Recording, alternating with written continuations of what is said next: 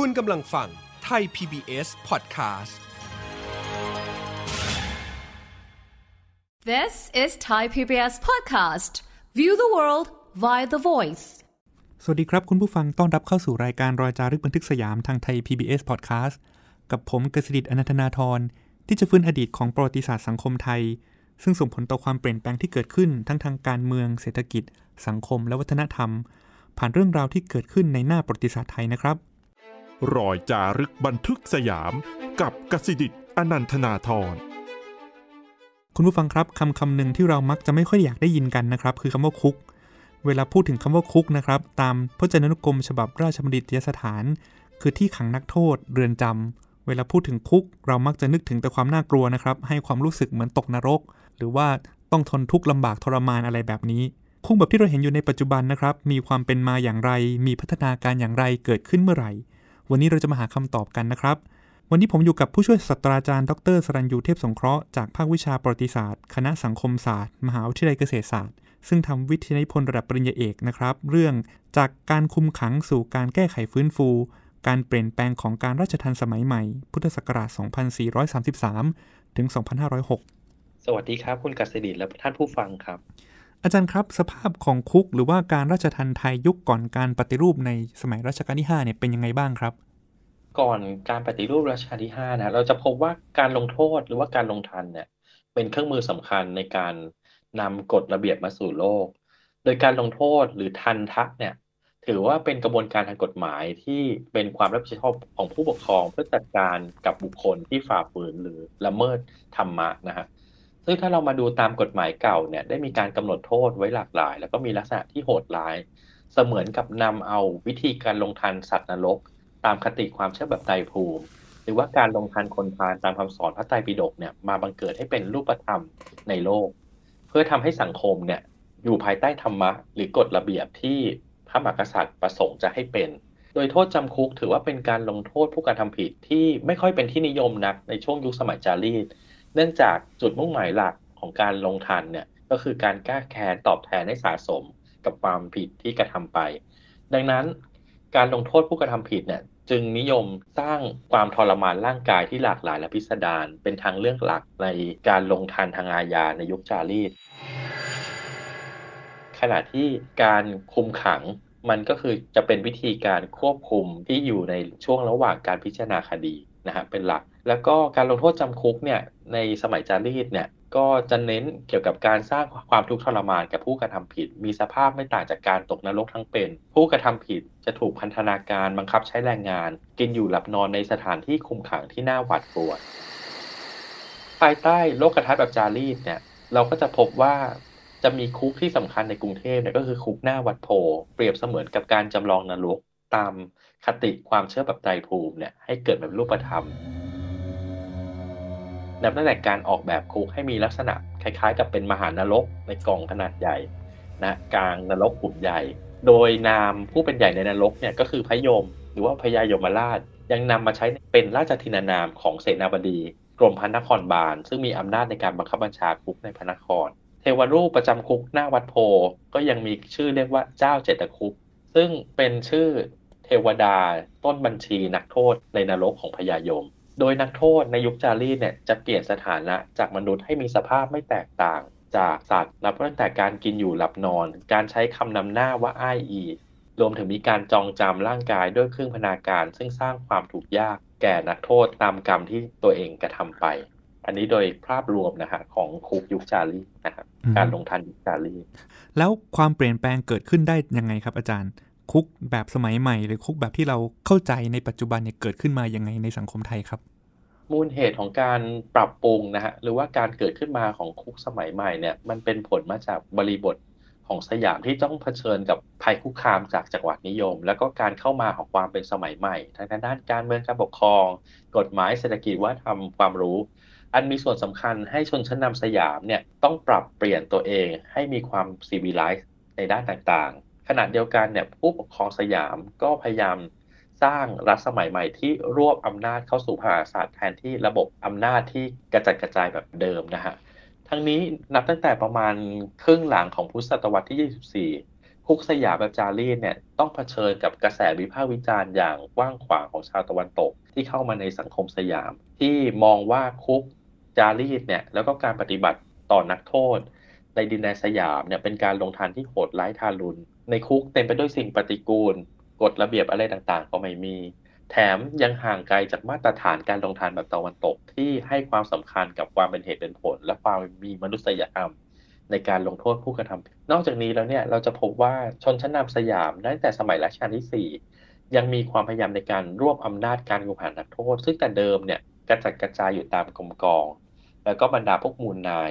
การลงทันนักโทษในต่างๆ เนี่ยก็คือให้ผลประโยชน์กับเฉพาะมูลนาย ดังนั้นเนี่ยจึงพยายามที่จะรวบอำนาจ การคุมขังนักโทษให้มาอยู่ภายใต้อำนาจของพระมหากษัตริย์ ผ่านการออกกฎหมาย ที่ขยายอำนาจการควบคุมนักโทษของกรมพระนครบาลนับตั้งแต่สมัยรัชกาลที่ 4จนมาถึงในช่วงต้นสมัยรัชกาลที่5เนี่ยจึงเริ่มมีการเกิดธรรมเนียมใหม่ที่มีการกำหนดให้นักโทษต่างๆ ที่มีโทษหนักตามหัวเมืองเนี่ยต้องส่งมาคุมขังคุกที่กรุงเทพ ทำให้บรรดาขุนนางหัวเมืองเนี่ยเริ่มสูญเสียอำนาจการควบคุมและหาผลประโยชน์จากนักโทษครับ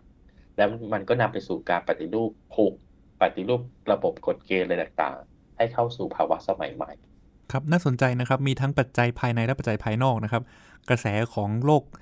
ซีวิไลซ์หรือว่านานาประเทศที่วิพากษ์วิจารณ์สภาพสังคมไทยในยุคก่อนการปฏิรูป อันนี้ก็เป็นปัจจัยหนึ่ง อีกปัจจัยหนึ่งน่าสนใจมากนะครับ ว่าระบบการเมืองการปกครองของไทย การบริหารราชการแผ่นดินในอดีตเนี่ยเรามีสารกระจายไปตามกระทรวงทบวงกรมต่างๆ นานานะครับ ต่างคนต่างสามารถตัดสินคดีได้ให้โทษจำคุกหรือคุมขังผู้ต้องหากระทำความผิดแบบนั้น ก็เป็นเหมือนเอกเทศกันไป อันนี้ก็เป็นความพยายามอย่างหนึ่งในการรวมอำนาจเข้าสู่ศูนย์กลาง ในการสถาปนาสมบูรณาญาสิทธิราชขึ้นมา ก็ประจวบเหมาะกันพอดีนะครับ ทั้งปัจจัยภายในและภายนอกนำมาสู่การเกิดขึ้นของคุกสมัยใหม่ แล้วคุกสมัยใหม่ที่เราคุยกันในความหมายแบบนี้ครับอาจารย์เกิดขึ้นแห่งแรกที่ไหนครับ คุกสมัยใหม่แห่งแรกของสยามนะฮะเกิดขึ้นครั้งแรกที่คุกกองมหันตโทษ ซึ่งตอนสมัยนั้นเนี่ยเขาเรียกว่าคุกใหม่ ซึ่งปัจจุบันเนี่ยคุกมหันตโทษก็คือบริเวณสวนโรมนีนาคนะฮะใกล้ๆกับวัดสุทัศน์ในปัจจุบันคุกแห่งนี้เนี่ยเริ่มมีการใช้งานนะฮะแล้วก็มีการรองรับนักโทษมาคุมขังเนี่ยเริ่มตั้งแต่ปี 2433 โดยชนชั้นนำสมัยรัชกาลที่ 5 เนี่ย เริ่มให้ความสนใจกับระบบคุก แล้วก็การคุมขังนักโทษในอาณานิคมเนี่ยแล้วก็นำเอารูปแบบ แล้วก็วิธีการคุมขังนักโทษ ในคุกอาณานิคมเนี่ยมาประยุกต์ใช้กับสังคมสยาม ตัวอย่างอย่างเช่นรัชกาลที่5เนี่ยก็คือเริ่มมีการส่งเจ้ากรมกองตะเวนเนี่ยไปดูงานคุกที่สิงคโปร์นับตั้งแต่ปี 2413 ตั้งแต่ต้นต้นรัชกาลเลยนะครับ ก็คือรัชกาลที่ 5 ขึ้นของราชปี 2411 2413 มีการส่ง เจ้ากรมกองตะเวนเนี่ยไปดูงานคุกแล้ว ขณะเดียวกันเมื่อรัชกาลที่ 5 เสด็จประพาสต่างประเทศครั้งแรก พระองค์ยังได้ไปดูงานคุกที่สิงคโปร์แล้วก็ชวา และหลังจากนั้นก็จะมีการส่งคนไทยเนี่ยสี่คนไปเรียนรู้ธรรมเนียมการรักษานักโทษในคุกของสิงคโปร์ด้วยในปี 2414 ก็คือหลังจากที่พระองค์เนี่ยก็คือเสด็จไปดูงานต่างประเทศครั้งแรกนะครับ ซึ่งถ้าเรามาดูเนี่ยจากหลักฐานทางประวัติศาสตร์นะฮะที่พูดถึงการสร้างคุกนะฮะเท่าที่ผมเจอหลักฐานนะก็พบว่าหลักฐานที่พูดถึงการสร้างคุกเนี่ยเริ่มสร้างมาตั้งแต่ประมาณช่วงต้นทศวรรษ 2420 อันนี้ก็จะปรากฏให้เห็นจากบัญชีอะไรต่างๆนะฮะที่มันมีการพูดถึงการสร้างคุกแต่มันก็สร้างไม่สำเร็จ เพราะว่ามันเกิดปัญหาล่าช้า การก่อสร้างมีปัญหาในเชิงโครงสร้างอะไรต่างๆ เพราะฉะนั้นเนี่ยก็นำไปสู่การ รื้อแล้วก็มีการสร้างใหม่ ซึ่งการสร้างใหม่เนี่ยก็มีสถาปนิกคนสำคัญก็คือแกรซี่ ซึ่งก็คือถือว่าเป็นสถาปนิกฝรั่งที่มีบทบาทสำคัญในการออกแบบที่สำคัญสำคัญในอย่างเช่น กระทรวงกลาโหมนะฮะแล้วก็อาคารศาลยุติธรรม แล้วก็อีกที่หนึ่งที่สำคัญเลยเนี่ยก็คือโรงกระสาบสิทธิการ แล้วก็รวมไปถึงคุกใหม่ด้วยนะฮะหรือว่าคุกกองมหันตโทษ ซึ่งคุกกองมหันตโทษเนี่ยก็แล้วเสร็จในปี 2433 แล้วก็ระหว่างนั้นก็จะมีการสร้างคุกอีกที่หนึ่งนะฮะสถานที่คุมขังนักโทษเนี่ยก็คือตารางกองละหุโทษ คุกมหันตโทษเนี่ยฟังก์ชันหลักๆ ก็คือคุมขังนักโทษที่มีโทษหนัก ในขณะที่ตารางกองละหุโทษเนี่ยซึ่งปัจจุบันเนี่ยก็คืออยู่บริเวณกลุ่มอาคารศาลยุติธรรมนะฮะใกล้ๆกับสนามหลวงเออตารางกองละหุโทษเนี่ยก็คือเป็นสถานที่ในการคุมขังนักโทษที่มีโทษเบา และก็ นักโทษที่อยู่ระหว่างการพิจารณาคดี ซึ่งตารางกองละหุโทษเนี่ยก็เริ่มใช้งานสร้างเสร็จเนี่ยปี 2434 ก็คือหลังจากที่กองมหันตโทษเนี่ยสร้างเสร็จแล้ว 1 ปีนะฮะ โดยคุกที่ถือว่าเป็นต้นแบบของสยามเนี่ยก็คือคุกอาณานิคมในสิงคโปร์ ซึ่งเราก็สามารถดูได้จากการวางผังด้วยการใช้ระบบแกนหลัก แล้วก็มีอาคารหลายหลังรวมอยู่ด้วยกัน ไม่ใช่การวางผังแบบรัศมี ในลักษณะสถาบันแบบเบ็ดเสร็จ ที่นิยมในยุโรปนะฮะแบบแพนอติคอนอะไรแบบนั้น ไม่ค่อยเจอในสยามนะฮะซึ่งกรณีของคุกสมัยใหม่ของสยามเนี่ยยังจัดพื้นที่ส่วนใหญ่ให้เป็นส่วนของโรงงานแล้วก็โกดัง ซึ่งมีลักษณะคล้ายคลึงกับคุกอาณานิคม ที่มุ่งเน้นเปลี่ยนคุกให้เป็นโรงงาน และเปลี่ยนนักโทษให้เป็นแรงงานบังคับที่มีทักษะด้านต่างๆสำหรับทำงานทั้งภายในแล้วก็ภายนอกคุก เพื่อสร้างผลประโยชน์ให้กับรัฐครับแปลว่าจากการ คุมขังไว้เฉยๆ เพื่อทรมานหรือให้ได้รับผลร้าย ก็เปลี่ยนมาเป็นการใช้แรงงานมากขึ้น อะไรแบบนี้ไหมครับอาจารย์ ครับก็คือพูดง่ายๆคือ ไม่ได้ขังอย่างเดียว แต่ต้องเอานักโทษเนี่ยมาเป็น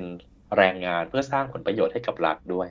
แล้วความเป็นคุกสมัยใหม่ที่พยายามจะมีการปฏิรูปให้ทันสมัยขึ้นมาเนี่ยครับ มันยังหลงเหลืออะไรที่เป็นความเป็นจารีต หรือความเป็นไทยแบบเดิมเนี่ยติดมาอยู่ใน สิ่งที่เป็นอาจจะเรียกว่าเป็นของใหม่ขึ้นมาแบบนี้ครับอาจารย์ยังมีอะไรหลงเหลือมาบ้างครับ ถ้าเรามาพิจารณานะฮะชนชั้นนำสยามเนี่ยในสมัยรัชาลที่5ประสบความสำเร็จในการสร้างระบบคุกสมัยใหม่ ที่แสดงออกผ่านทางสถาปัตยกรรมคุก และก็การจัดการนักโทษที่นำเอากฎระเบียบแบบอนาคุกอนานิคมเนี่ยมาปรับใช้ แต่ในทางปฏิบัติ ภายในคุกสมัยใหม่ของสยามเนี่ยกับมีลักษณะเฉพาะที่นำไปสู่การเกิดระบอบราชทัณฑ์ที่มุ่งเน้นการบังคับแรงงาน ที่มีประสิทธิภาพ ไม่ใช่การสร้างวินัยเพื่อปรับปรุงฟื้นฟูแบบการควบคุมนักโทษแบบตะวันตกนะฮะซึ่งกรณีราชทัณฑ์ไทยเนี่ยสมัยใหม่เนี่ยความเห็นของผมเนี่ยมันมีลักษณะเป็นระบบคุกลูกผสม Hybrid Prison System เนี่ยที่วางอยู่บนพื้นฐานการลงทันแบบจารีต กับการลงทันสมัยใหม่แบบอนานิคม โดยพื้นฐานการลงทันแบบจารีตเนี่ยเชื่อว่านักโทษเนี่ยเป็นผู้ร้ายที่ประพฤติชั่วละเมิดศีลธรรมของบ้านเมือง ไม่สามารถเปลี่ยนแปลงปรับปรุงพฤติกรรมได้ ดังนั้นจึงต้องลงโทษด้วยการสร้างความทุกข์ทรมาน ให้สาสมกับความผิดด้วยการปฏิบัติต่อนักโทษด้วยมาตรฐานที่ต่ำที่สุด ที่คนชั่วเนี่ยพึงจะได้รับความเมตตาจากผู้ปกครอง แล้วก็การบังคับใช้แรงงานต่างๆ ก็ถือว่าเป็นส่วนหนึ่งของการลงโทษ ไม่ใช่การฟื้นฟู ไม่ใช่การ reform นอกจากนี้แล้วเนี่ยกิจการราชทัณฑ์สมัยใหม่ ยังมีการคำนึงถึงสถานภาพ แล้วก็ลำดับชั้นทางสังคมของผู้ต้องโทษ โดยมองว่าบุคคลไม่มีความเสมอภาคกัน จึงไม่ควรที่จะได้รับการปฏิบัติอย่างเท่าเทียมกัน ซึ่งการปฏิรูปราชทัณฑ์ให้เป็นสมัยใหม่เนี่ยจะจำกัดขอบเขตแค่ การควบคุมนักโทษในบังคับที่เป็นคนไทย เพื่อตอบสนองการรวบอำนาจการลงทัน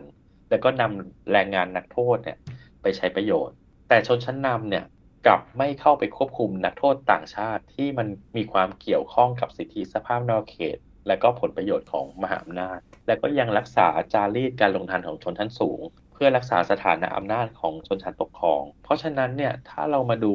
รูปแบบการลงทันสมัยใหม่นะฮะภายใต้รัฐสงวนสิทธิราชเนี่ยในทางปฏิบัติจึงแบ่งออกเป็น 3 ระบบ ระบบแรกคือการควบคุมนักโทษไทยในเรือนจำทั้งพระนครหัวเมืองที่รัฐจัดสรรทรัพยากรอย่างจำกัด มุ่งเน้นการบังคับใช้แรงงาน เพื่อสร้างผลประโยชน์ให้กับรัฐ แบบที่ 2 ก็คือการควบคุมนักโทษต่างชาติที่รัฐไม่สามารถเข้าไปควบคุมได้เต็มที่ เพราะว่าพวกเขาได้รับสิทธิสภาพนอกเขต รัฐจึงจัดระบบควบคุมโดยคำนึงถึงความแตกต่างทางเชื้อชาติ และวัฒนธรรมแบบเดียวที่คุกอนานิคมเนี่ยจัดการ และก็แบบที่3เนี่ยก็คือการควบคุมกลุ่มเจ้านาย แล้วก็คนแวดล้อมที่กระทำผิด ในรูปแบบของการควบคุมแบบจารีต อย่างเช่น การขังสนม การขังหลวงที่สะท้อนถึงกระบวนการยุติธรรมแบบจารีตและพื้นที่การลงทัน ที่ปลอดจากภาวะสมัยใหม่ในกิจการราชทัณฑ์เพื่อรักษาสถานะและอำนาจของชนชั้นสูงท่ามกลางการเปลี่ยนแปลงของสังคมสยามที่กำลังเข้าสู่สมัยใหม่ อาจารย์ขยายความหน่อยครับ ขังสนมที่ว่าคือขังยังไงครับ อาจารย์ ขังสนมก็คือการคุมขังในตารางกรมสนมพลเรือนนะครับ ที่อยู่ในพระบรมมหาราชวัง ก็จะมีหน่วยงานหนึ่งที่เรียกว่ากรมสนมพลเรือนสำหรับควบคุมดูแลผู้กระทำผิด ที่ฝ่าฝืนกฎมนเทียนบานหรือว่ากระทำผิดในพระบรมมหาราชวังนะครับอืมครับ ก็เป็นอันเฉพาะของในรั้วในวังไปเป็นแบบนั้นนะครับ การพิจารณาคดีก็คือไม่ได้ใช้กฎหมายสมัยใหม่นะฮะแต่ใช้กฎหมายจารีตอย่างเช่น กฎมนเทียนบานอะไรพวกนี้ด้วย แล้วก็จะมีศาลพิเศษของพวกเขาเอง อย่างเช่นศาลรับสั่งหรือว่าศาลกระทรวงวังอะไรพวกนี้นะครับสำหรับพิจารณาคดี อีกส่วนหนึ่งที่น่าสนใจเมื่อสักครู่อาจารย์พูดไปนะครับ คือการคุมขังคนต่างชาตินะครับ เพราะว่าในยุคสมบูรณาญาสิทธิราชเนี่ยคนต่างชาติจำนวนมากหลายชาติเลยเนี่ยนะครับ มีสิ่งที่เรียกว่าสิทธิสภาพนอกอาณาเขตนะครับ คือทำผิดแล้วไม่ต้องใช้กฎหมายไทยนะครับใช้กฎหมายของชาตินั้นๆ ได้ เป็นการคุ้มครองกันทางกฎหมายจากการทำสนธิสัญญากับประเทศต่างๆ อันเนี้ยนะครับเป็นสิ่งซึ่งเรียกว่าเสียเอกราชทางการศาลนะครับ เพราะฉะนั้นก็จะมีความแตกต่างกันไปจากคุกของคนไทยทั่วไปใช่ไหมครับอาจารย์ที่ได้รับการปฏิบัติที่แตกต่างกันใช่ครับแล้วถ้าเกิดเรามาดูจริง ๆ แล้วเนี่ยคุกต่างประเทศเนี่ยมันเป็นมันเป็นแดนหนึ่งที่อยู่ในคุกกองมหันตโทษด้วย แต่มันก็คือจะมีการจัดจำแนกแยกนักโทษต่างประเทศเนี่ยซึ่งข้างในนั้นเนี่ยก็มีการจัดประเภทนักโทษตาม สิทธิความเป็นพลเมืองของพวกเขา อย่างเช่น นักโทษที่เป็นพลเมืองฝรั่งเลย ก็จะมีค่าหัวในการเลี้ยงดูนักโทษเนี่ยวันละสองบาท ในขณะที่บรรดาพวกลูกครึ่งก็คือเหลือหนึ่งบาท แต่ก็บรรดาคนในบังคับก็จะเหลือ50สตางค์ซึ่งอันนี้มันก็จะสัมพันธ์กับสถานะนักโทษ แล้วก็ยังมีการแบ่งชนชั้น ช่วงชั้นทางสังคมข้างในด้วย อย่างเช่นกลุ่มที่มีนับถือศาสนาอิสลาม แล้วก็เชื้อชาติปัญจาบอะไรพวกนี้เขาจะมีการเกาะกลุ่มกันเหนียวแน่นมาก ในขณะที่กลุ่มอื่นเนี่ยก็จะมีบทบาทมีการรวมกลุ่มกันที่แตกต่างกันไป แล้วก็แต่ละกลุ่มก็จะมีความขัดแย้งภายในพอสมควรระหว่างเชื้อชาติวัฒนธรรม ซึ่งในส่วนนี้มันสร้างความยากลำบากให้กับรัฐสยามในการเข้ามาดูแลบรรดานักโทษกลุ่มนี้มาก ถึงแม้ว่านักโทษกลุ่มนี้เนี่ยจะมีเพียงไม่กี่สิบคน แต่สร้างปัญหาเยอะมากๆ แล้ว ทางกงสุลก็พยายามจะเข้ามาแทรกแซงซึ่งรัฐบาลสยามก็ต้องเข้ามาจัดการปัญหาอะไรพวกนี้นะครับเพราะว่าเราก็ยังมีหน้าที่ในการที่จะควบคุมนักโทษตามคำพิพากษาของศาลต่างประเทศอยู่ อาจารย์พูดถึงน่าสนใจนะครับ บอกว่าเป็นคนต่างชาติเลย ดูแลแบบหนึ่งงบประมาณแบบหนึ่งพอมาเป็นคนในบังคับเนี่ยงบประมาณต่ำลงไปเยอะเลย อันนี้หมายความว่าคนต่างชาติเลยยกตัวอย่างเช่นอังกฤษอย่างนี้นะครับเป็นคนต่างชาติเลย ขณะที่คนในบังคับก็จะเป็นแบบพม่ามาลายูอะไรแบบนี้ใช่ไหมครับคนที่อยู่ในเครือข่ายของเขาอีกทีหนึ่งใช่ครับ พูดถึงคนที่อยู่ในคุกหลายประเภทนะครับ ทั้งคนทั่วไปคนต่างชาติ แล้วก็หรือว่าคนในรั้วในวัง แล้วนักโทษการเมืองครับอาจารย์ยุคสมบูรณาญาสิทธิราช นักโทษการเมือง นักโทษทางความคิด เขาได้รับโทษหรือว่ามีสภาพความเป็นอยู่ยังไงบ้างครับ ยกตัวอย่างเช่น อย่างคณะรอสองร้อยสามสิบอย่างนี้ก็ได้ครับเออถ้าเรามาดูเกี่ยวกับคอนเซปต์นักโทษการเมืองนะครับนักโทษการเมืองเนี่ย ถือว่าเป็นคำที่ค่อนข้างจะมีความหลากหลาย แล้วก็มีพลวัตใน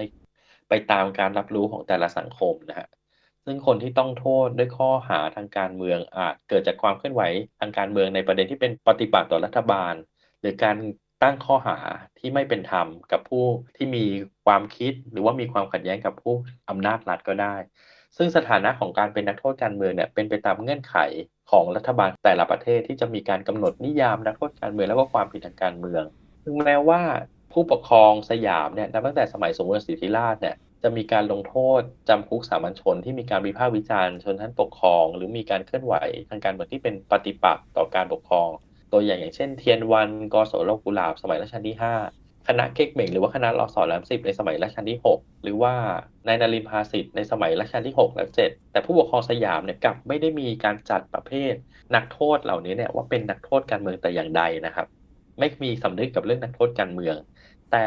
วิธีการปฏิบัติต่อนักโทษกลุ่มนี้เนี่ยที่มีการเคลื่อนไหวทางการเมืองเนี่ยเขาก็คือมองว่าคนกลุ่มนี้ ควรจะจับแยกออกจากคนกลุ่มอื่นๆ โดยเฉพาะยิ่งเนี่ยที่เรามีบันทึกให้อ่านเยอะๆเนี่ยก็คือคณะรอสอและอัมสิบคณะรอสอและอัมสิบเนี่ยได้รับการปฏิบัติต่อรัฐเนี่ยก็คือมีการจับคนกลุ่มนี้เนี่ยไปอยู่ในคุกต่างประเทศ ไปอยู่ร่วมกับนักโทษต่างชาติอะไรพวกนี้นะฮะในคุกของมหาโทษแต่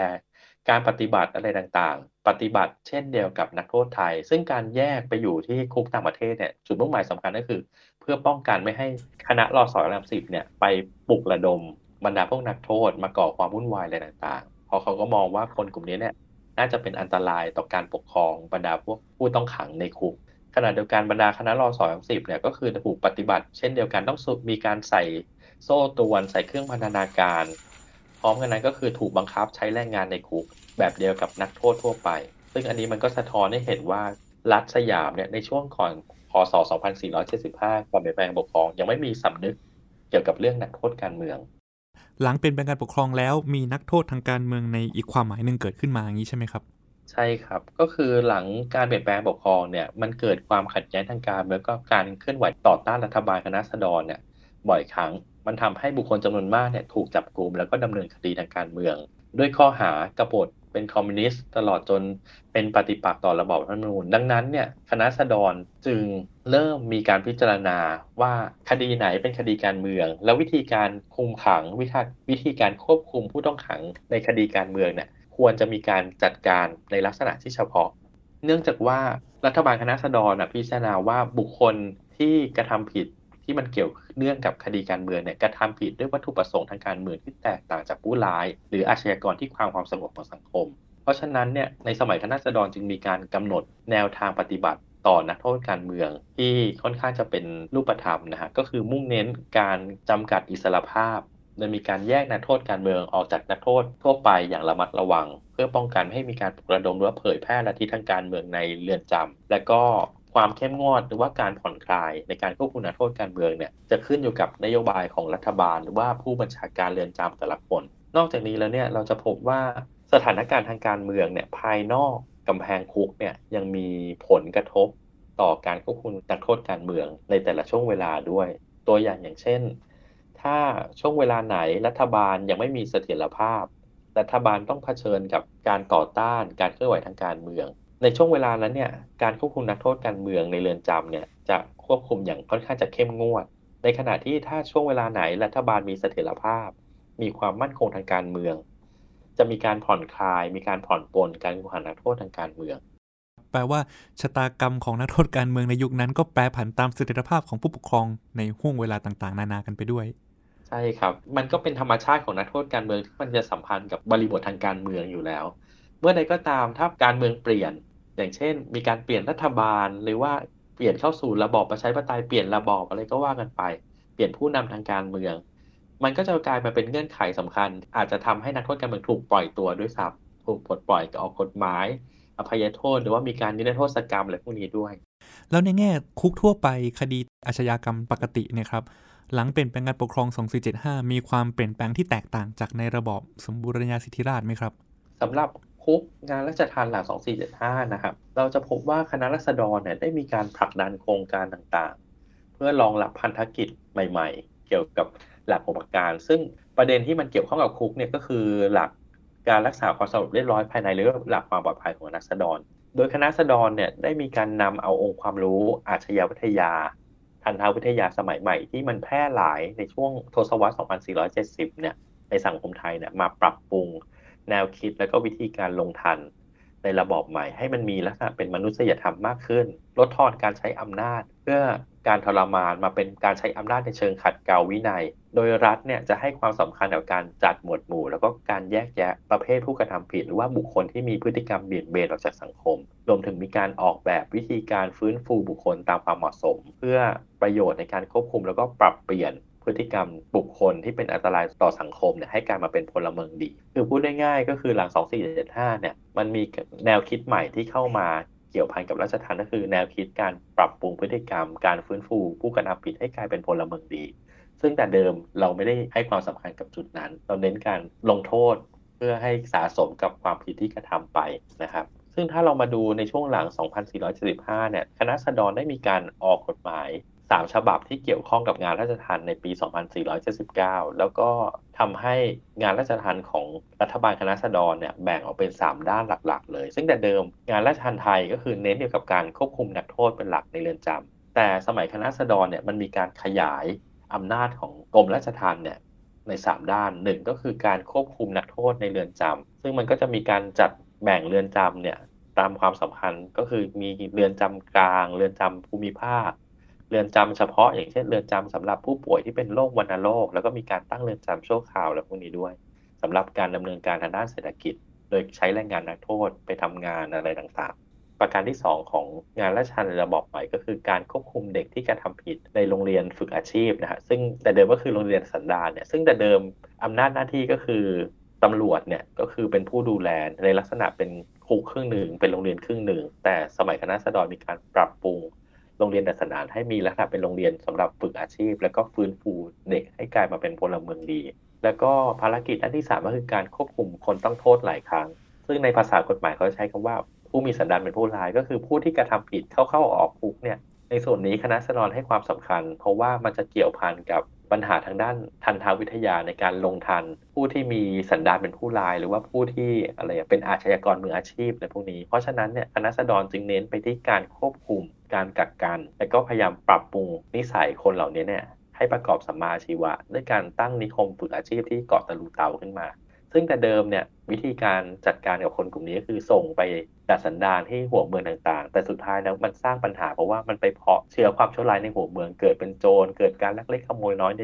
หัวเมืองเพิ่มมากขึ้น เพราะฉะนั้นสิ่งที่คณะรัษฎรทำก็คือ พยายามกักกันคนกลุ่มนี้เนี่ยให้มาฝึกอาชีพนะฮะแล้วก็ไม่ไปวุ่นวายกับสังคมภายนอกนอกจากนี้แล้วรัฐบาลคณะรัษฎรเนี่ยยังมีการทดลองจัดตั้งทานทานิคม ซึ่งเป็นรูปแบบการควบคุมนักโทษแบบใหม่ ที่อยู่ภายใต้สภาพแวดล้อมใหม่ที่ผ่อนคลายกว่าระบบเรือนจำสำหรับสร้างวินัยกับผู้ต้องขังผ่านการอบรมแล้วก็ฝึกอาชีพ แล้วที่สำคัญเลยเนี่ยทันทนิคมเนี่ยยังเป็นพื้นที่สำหรับการสร้างผลประโยชน์ทางเศรษฐกิจให้กับรัฐ โดยอาศัยแรงงานนักโทษ ซึ่งไอเดียเนี่ยเนี่ยแนวคิดการทำทันทนิคมเนี่ยเราก็จะพบว่าคนที่มีบทบาทสำคัญในการผลักดันแนวคิดทันทานิคมก็คืออาจารย์ปีดีพนมยงค์อีกคนหนึ่งก็คือคุณสงวนตุลาลักษณ์นะฮะซึ่งเป็นคนสนิทของปีดี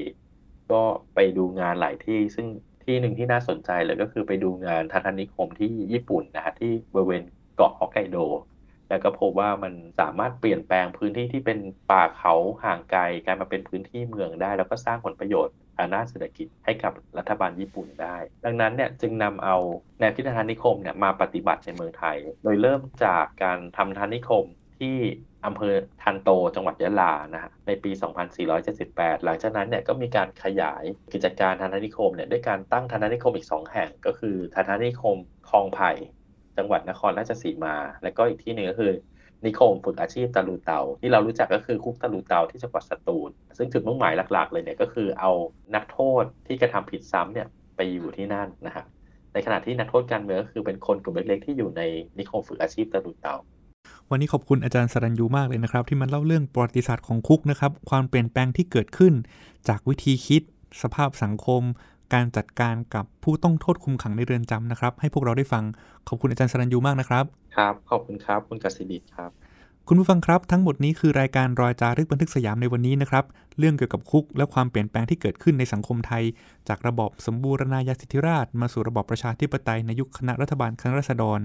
คุณผู้ฟังติดตามรายการได้ทางไทย PBS Podcast ทั้งทางเว็บไซต์และแอปพลิเคชันสำหรับวันนี้ผมลาคุณผู้ฟังแล้วนะครับ สวัสดีครับ ติดตามรายการทางเว็บไซต์และแอปพลิเคชันของไทย PBS Podcast Spotify SoundCloud Google Podcast Apple Podcast และ YouTube Channel Thai PBS Podcast Thai PBS Podcast. View the world via the voice.